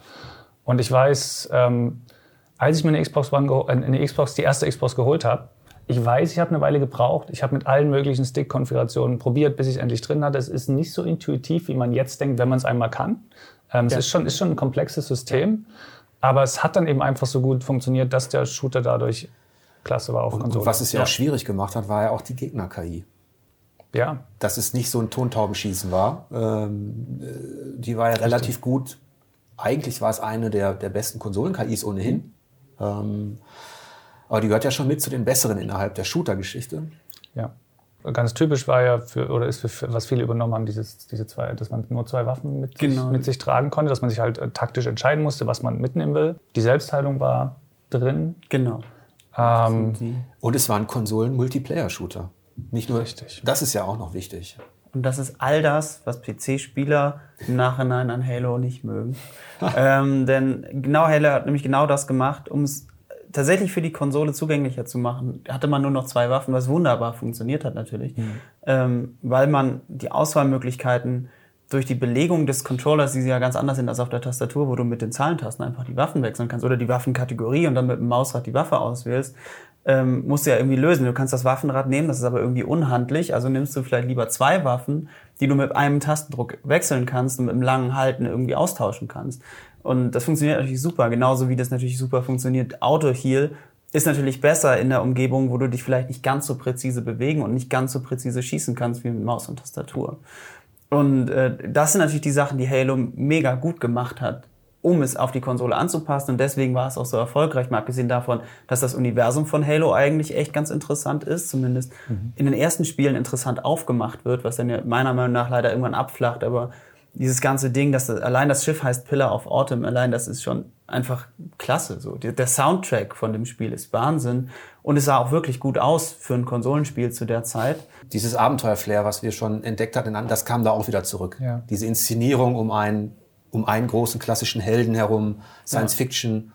Aus der Sicht von einem PC-Spieler, für den PC ist es später erschienen, ähm, war das nicht längst nicht der Augenöffner, der es war für die Xbox. Als ich das auf dem PC gespielt habe, so um den Release herum, war das für mich so, ja, ist halt ein Shooter. Ich weiß gar nicht, was die Leute auf der Xbox alles so haben. Ich weiß, es ist halt ganz ein ganz gutes Spiel, so, aber ich weiß gar nicht, was da los ist. Aber für die Konsolenspieler war das ja quasi das Spiel, was man haben musste. Man konnte es im Splitscreen spielen, glaube ich, wenn ich mich äh, wenn ich mich richtig erinnere. Ich glaube auch die Kampagne schon, dass die die Faszination ist nur erklärbar, wenn man bedenkt, dass man halt als reiner Konsolenspieler diese, diese Perspektive gar nicht hatte. Das kannte man nicht.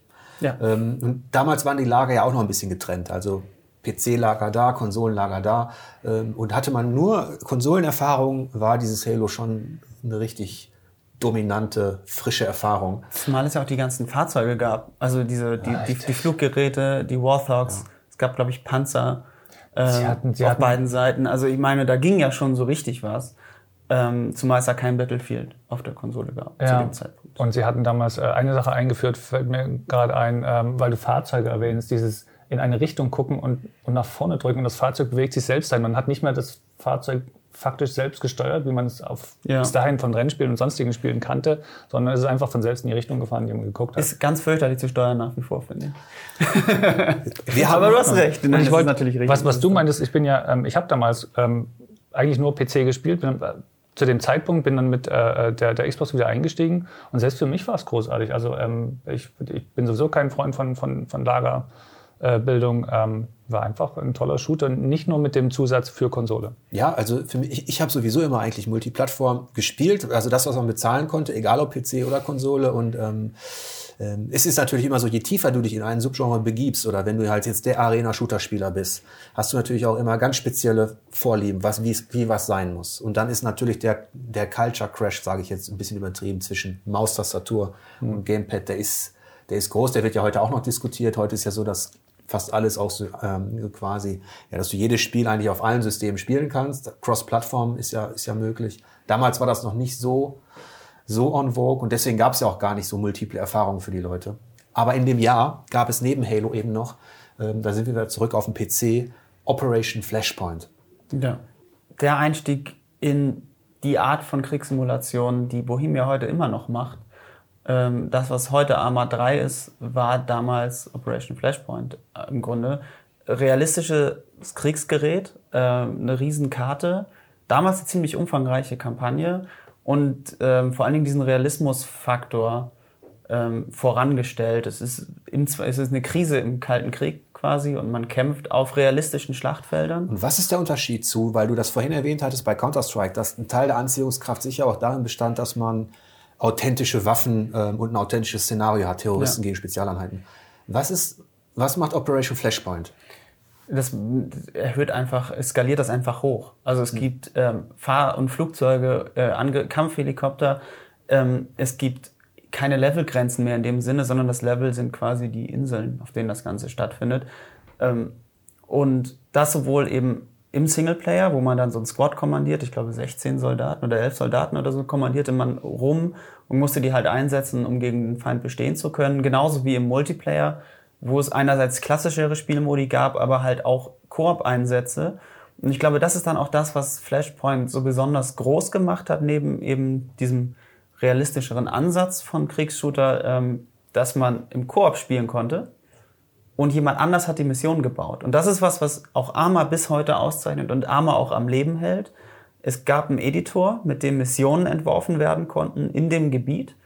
Die hat jemand erstellen können und andere Leute haben das dann quasi gemeinsam als Einsatz gespielt. Also man simuliert so eine militärische Kommandoebene genau. drüber und in die man halt schlüpfen kann und der man der Krieg ähm, in der in der Art wie er also der ja der in Anführungsstrichen moderne Krieg wie der geführt wird der wird da ähm, ja nachgeahmt Genau, mit Angriffshelikoptern, Truppentransportern, äh, Kampfpanzern und entsprechender Unterstützung, was sich auch schon damals und bis heute in so eine Subszene entwickelt hat von so Milsim-Fans, die das ganz, die das bis zum militärischen Dienstgrad durchexerzieren, äh, mit, dem, mit der entsprechenden Sprache und den entsprechenden Einsatzregeln und so weiter.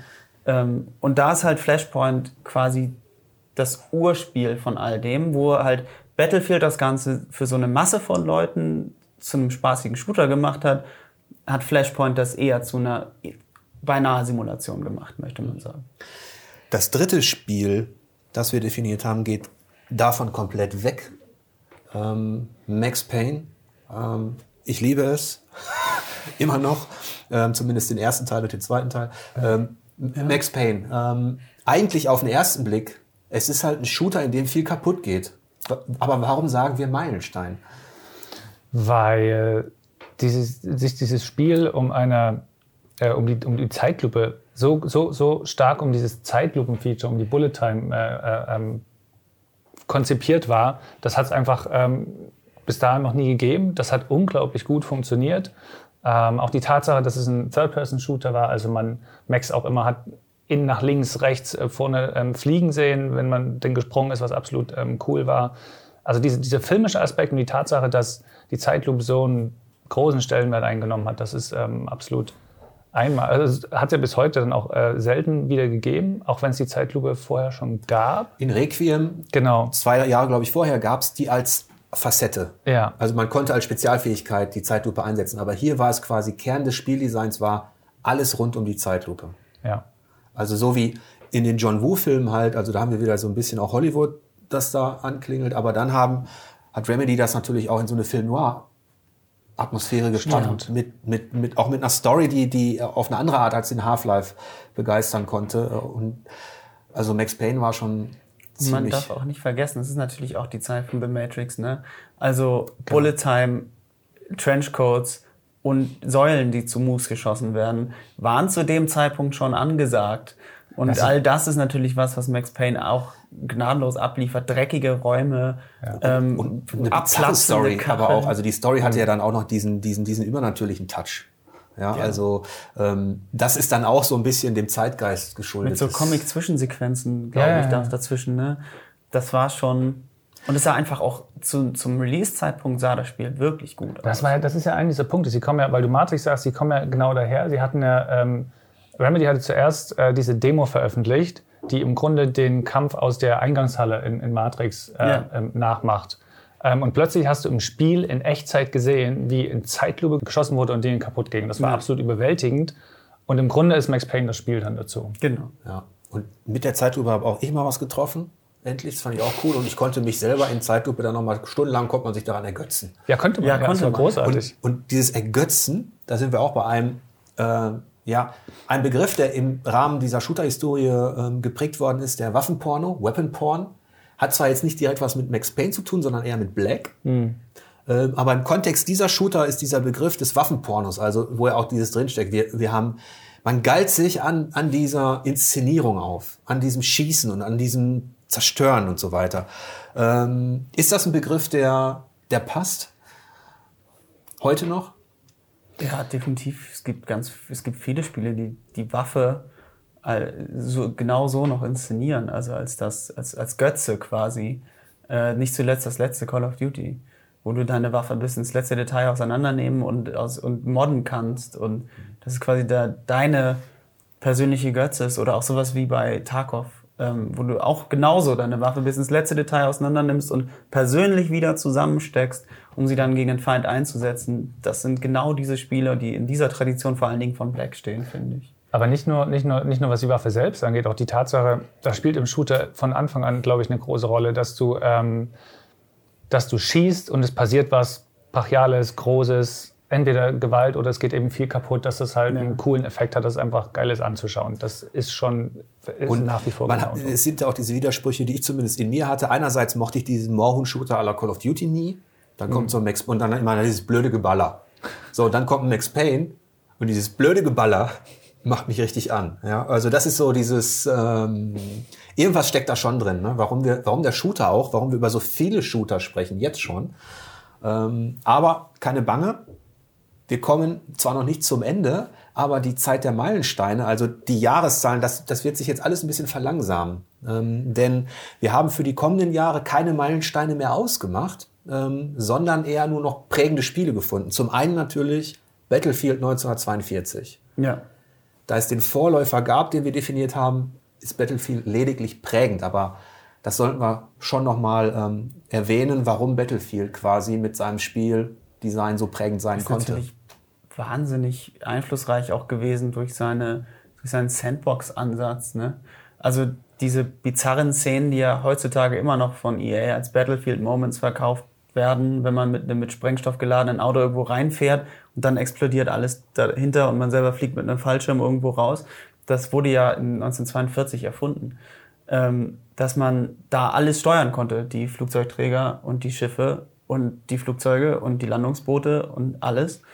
Und ähm, auch dieses Arcade-Flair, was man vielleicht so nennt, in, innerhalb der militärischen Kulisse. Es ist halt das, der Gegensatz zu Operation Flashpoint und genau das, genau, dies, genau dieses. Also dass man halt vom Panzer in den Jet in den Bunker zur Dass man notfalls mit dem Gewehr den Jeep kaputt schießen kann, bis er explodiert.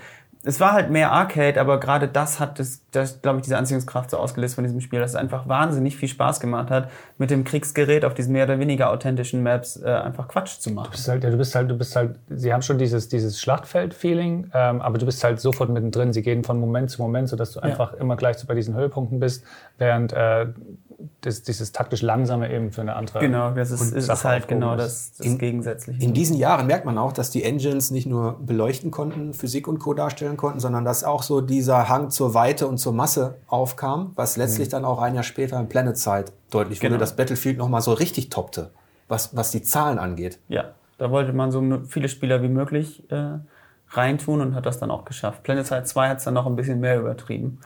Ähm, also 2000 Leute gegeneinander auf einer Karte ist schon eine Ansage. Ist schon, ja, ja. Also alles prägende Spiele, aber bis zu den nächsten Meilensteinen dauerte es noch ein bisschen. 2004 kam dann Half-Life 2 in einem Jahr zusammen mit Far Cry. Diese beiden haben den Shooter auch wieder weitergebracht, auf ihre Art jeweils.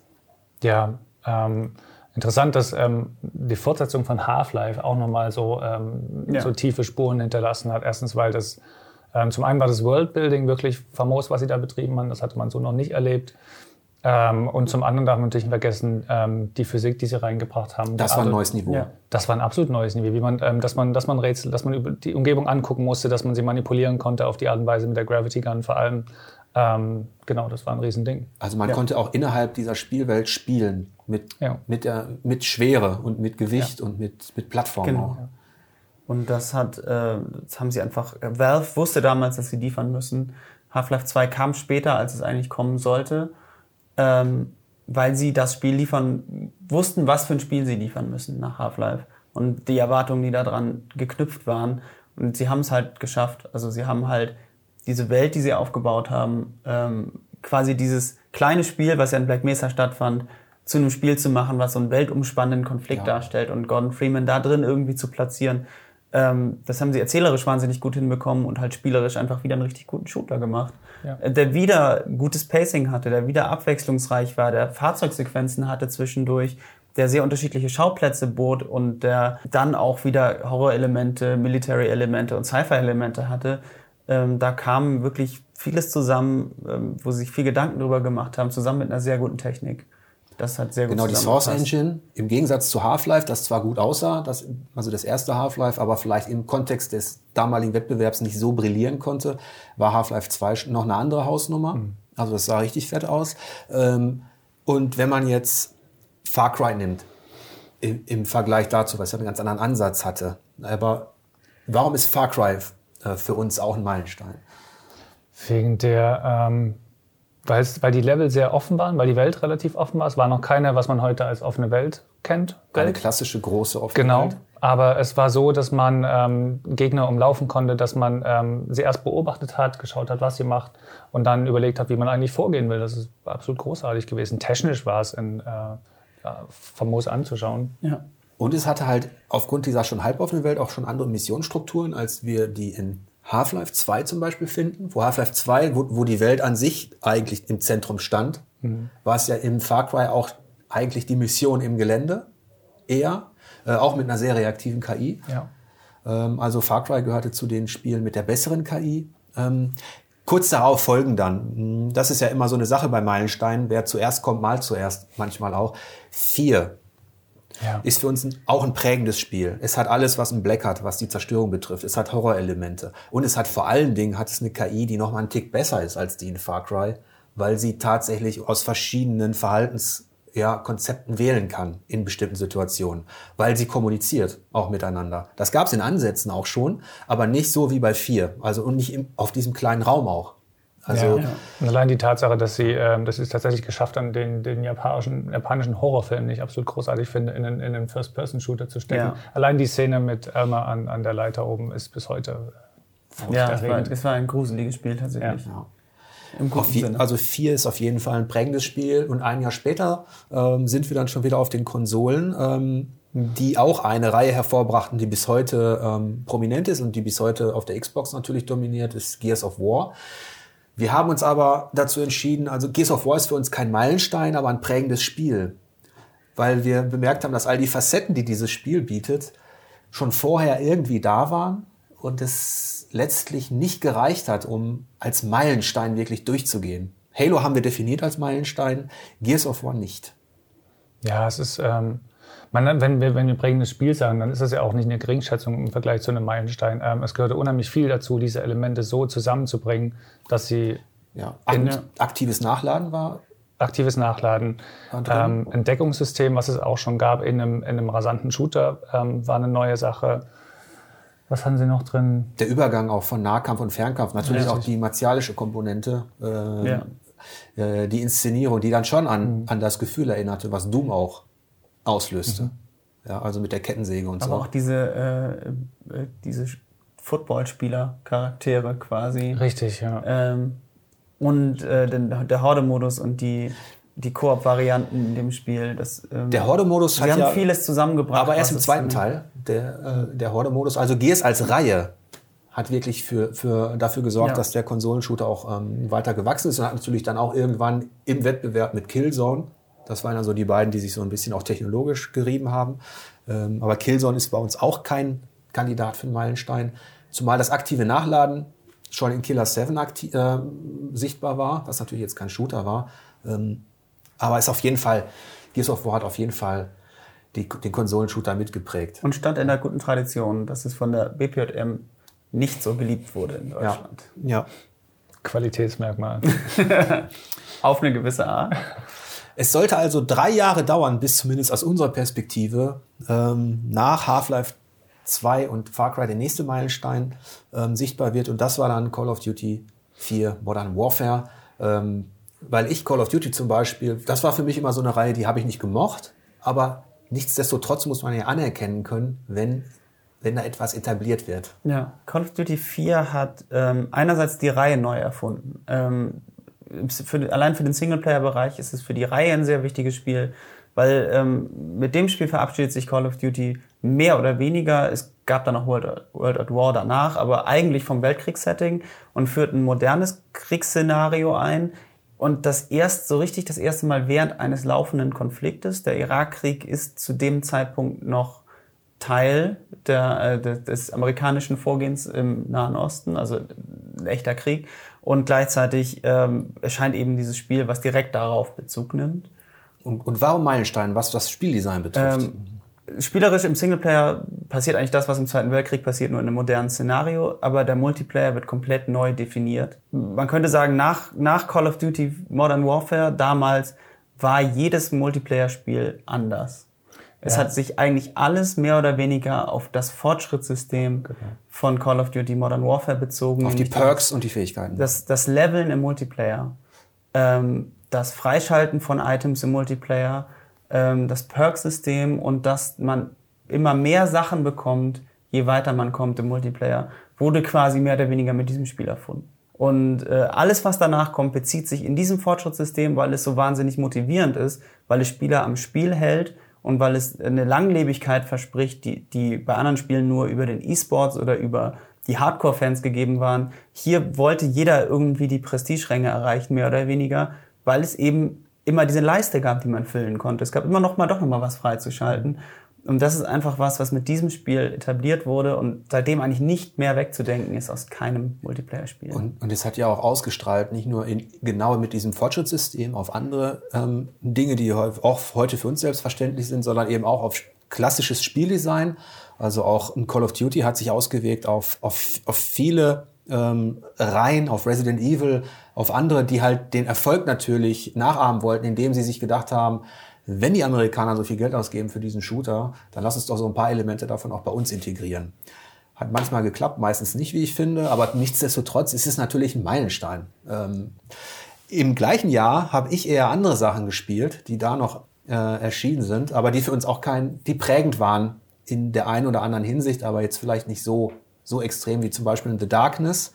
Ähm, das war einer meiner Lieblingsshooter, ähm, der auch vielleicht vom Rhythmus her, vom Erzählrhythmus her und vom, vom Protagonisten her für mich zumindest interessant war, aber für uns auch kein Kandidat für irgendwas Größeres. Unbedingt zu erwähnen, aber Bioshock, Das natürlich ähm, auch unbedingt ähm, ein großer, prägender Titel, der ähm, im eigentlichen Kern gar nicht so viel neu gemacht hat, ähm, aber erzählerisch natürlich eine ähm, riesige Sache war, ähm, allein schon durch die Tatsache, dass es dem Spieler äh, einen Spiegel vorgehalten hat. Ähm, die Welt, die es aufgebaut hat. Erstens erzählerisch, also inhaltlich, der Ken Levine hat sich da echt Gedanken gemacht, ähm, das auch so ein bisschen äh, philosophisch zu untermauern. Und ähm, rein audiovisuell war das ein Ding, was äh, auf Jahre Zeichen gesetzt hatte. Und ähm, den Hardware-Schmelzer Crisis darf man, darf man schlicht nicht wegignorieren aus dem Jahr. Technologisch äh, eines der Spiele, was sich aus, aus der Zeit wahrscheinlich am besten gehalten hat, äh, was heute immer noch Hardware fordert. Ähm, dieses Siegel äh, It Can Run Crisis war lange Zeit für High-End-PCs die absolute Auszeichnung. Während es spielerisch gar nicht so viel anders gemacht hat. Es hat auch Far Cry so ein bisschen aufgesetzt und hat eine, hat eine große Umgebung inszeniert, hat so ein, man man konnte auf große Distanz Sachen bekämpfen, man hatte die freie Auswahl, wo man mehr oder weniger längs gehen möchte. War es vor allen Dingen die Technik, die das Spiel getrieben hat und ähm, die in allen Bereichen Umgebungsdarstellung, Figurendarstellung, Waffendarstellung Maßstäbe gesetzt hat, die lange, lange auch wirklich Maßstäbe waren. Also die lange nicht eingeholt werden Aber konnten. es waren eben auch Maßstäbe, wo man sagen kann, da wurden Dinge skaliert nach oben. Ähm, eher als dass Dinge, die man vorher so nicht gesehen hat, gezeigt worden sind. Deswegen haben wir uns dazu entschieden zu sagen, okay, es ist ein prägendes Spiel, auf jeden Fall, ähm, auch mit der Engine dann.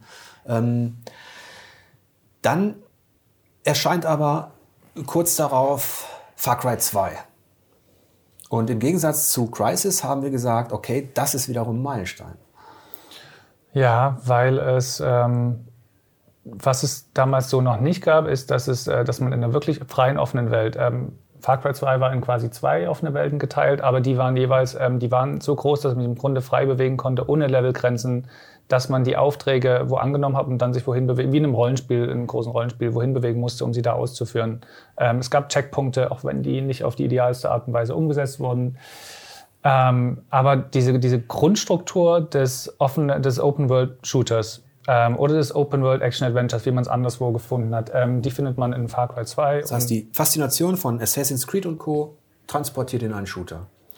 In gewisser Weise. Was auch für ganz neues Missionsdesign gesorgt hat innerhalb der Spielwelt. Ja.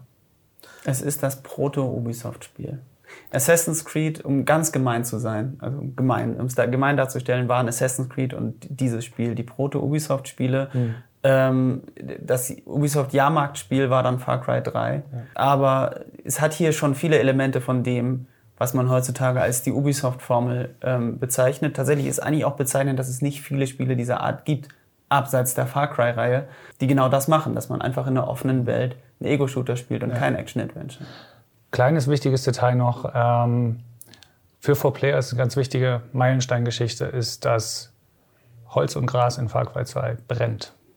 Das, das ist mir damals auch aufgefallen. Deswegen hatte ich immer so Phantomschmerzen in Rollenspielen. wenn das nicht möglich war. ähm, Im selben Jahr erschien ein Left 4 Dead, das auch prägend war im kooperativen Bereich, ähm, hat uns Michael extra aufgetragen, dass wir darüber nochmal ausführlich sprechen sollen. Machen wir jetzt aber nicht. Nein, Left 4 Dead hat natürlich auch richtig Spuren hinterlassen. Ja. Ähm, könnt ihr noch mal kurz skizzieren, warum?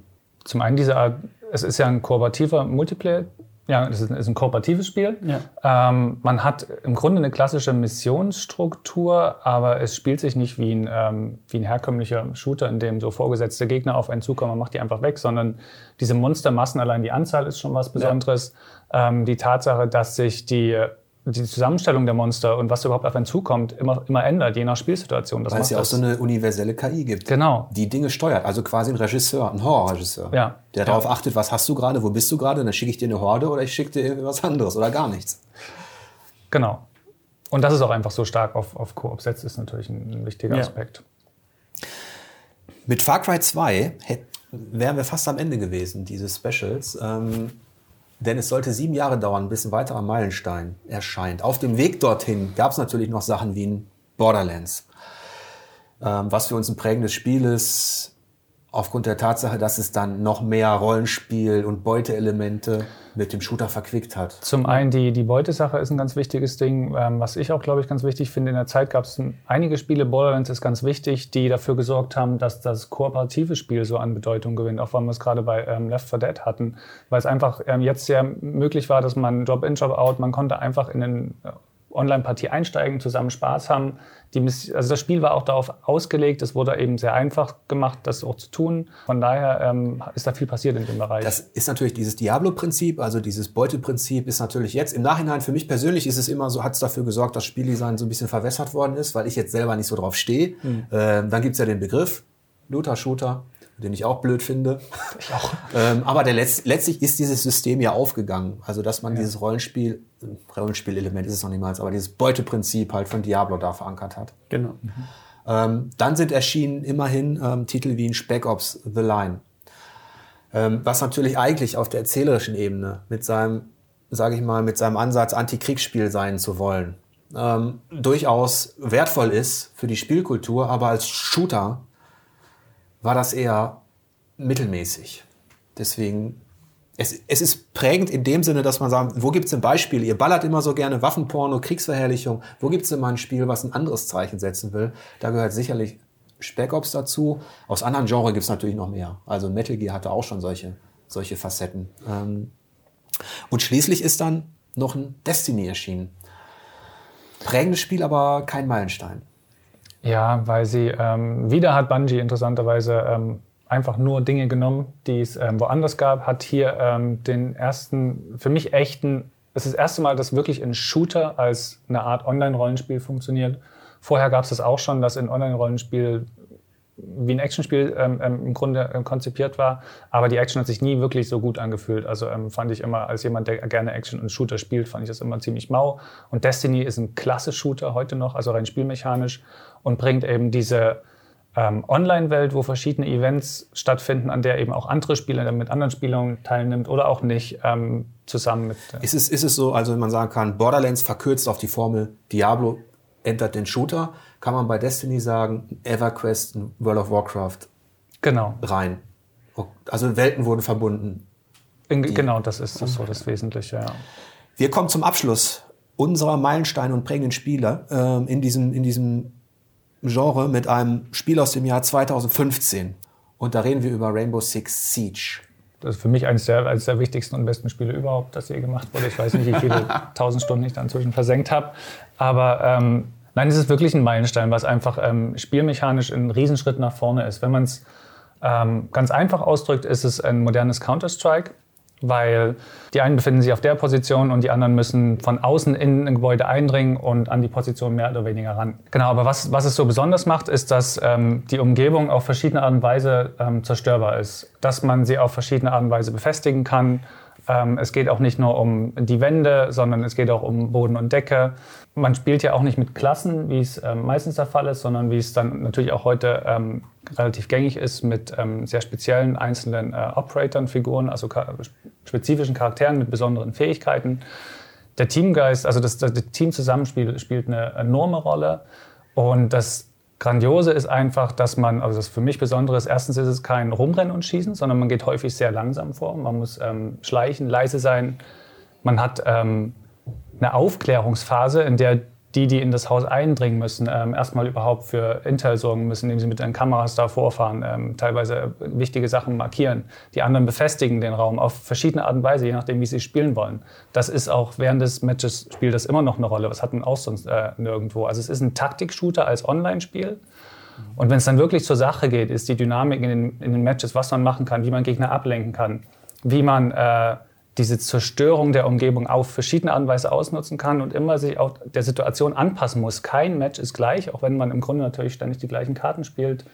Ähm, also da machen sie wirklich einen riesigen spielerischen. Ähnlich, ähnlich wie damals Counter-Strike war das, ist es dann so, dass auf der einen Seite die Teamtaktik entscheidend ist, auf der anderen Seite auch die, die individuellen Skills. Mhm. Aber eben nicht so wie bei Counter-Strike halt redu so reduziert auf ähm, Hand-Auge-Koordination zum Treffen was bei Counter-Strike ja wirklich unheimlich wichtig ist, sondern eben auch auf andere Fähigkeiten, die, die nützlich sind. Also man hat den Shooter da ein bisschen es ist, ein, es ist ein Spiel, bei dem man anders als bei anderen, äh, an dem ganz viel über Köpfen entschieden wird. Das ist das Tolle daran. Und wenn dann so ein, Plan, so ein kleiner Plan, den man in der letzten Minute ausarbeitet, funktioniert, dann ist das absolut famos. Der Gegenentwurf dazu ist ja so ein bisschen Overwatch. Ne?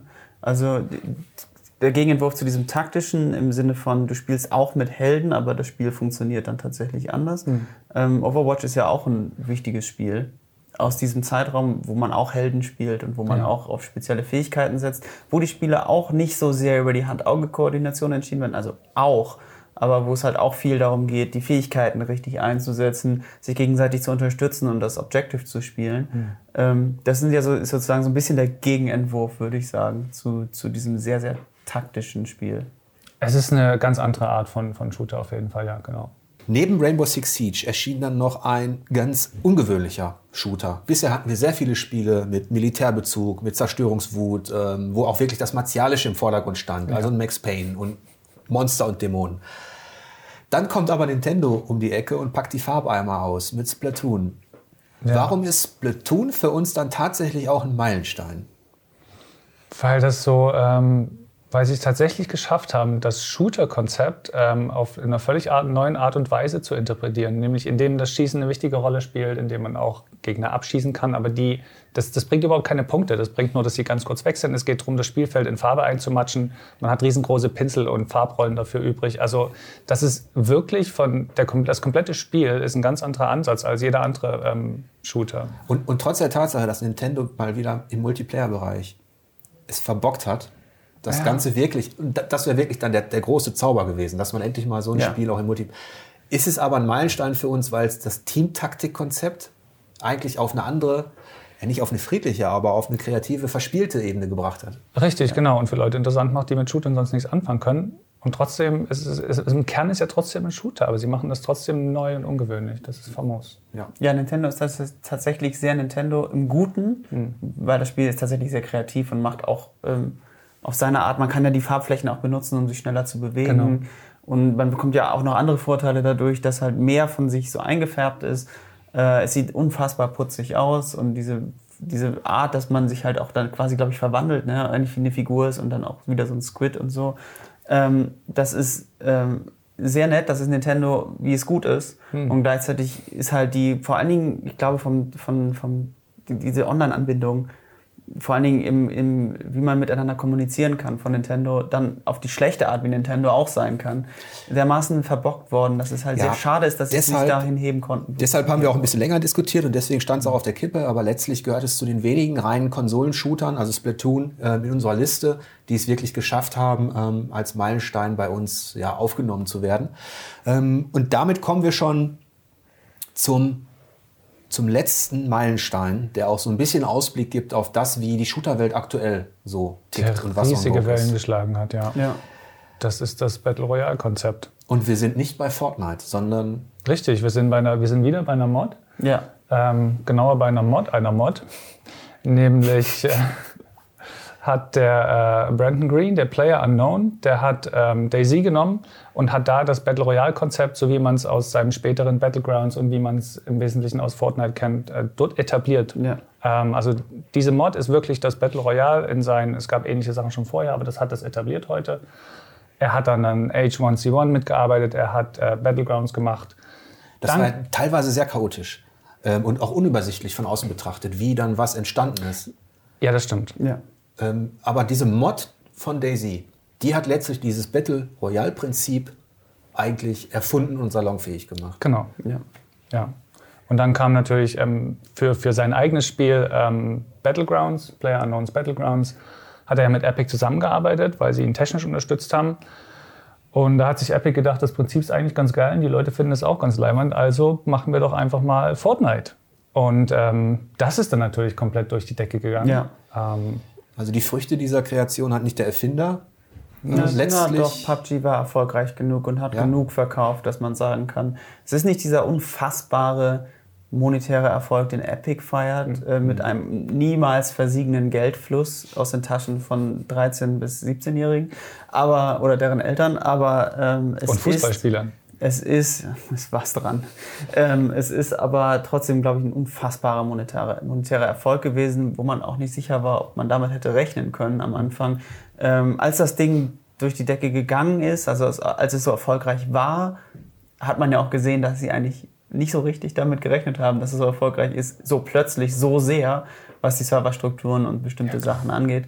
Ähm, gleichzeitig trifft das natürlich aber auch wieder einen Nerv, dieses Spiel, ähm, weil es einerseits gut spielbar ist, die Runden sind begrenzt lang, ähm, der Fortschritt wird mehr oder weniger zurückgesetzt, also man fängt immer gleichberechtigt an. Es gibt den Loot-Faktor, ähm, diesen Zufallsfaktor im Spiel und man kann es natürlich wahnsinnig gut streamen und präsentieren.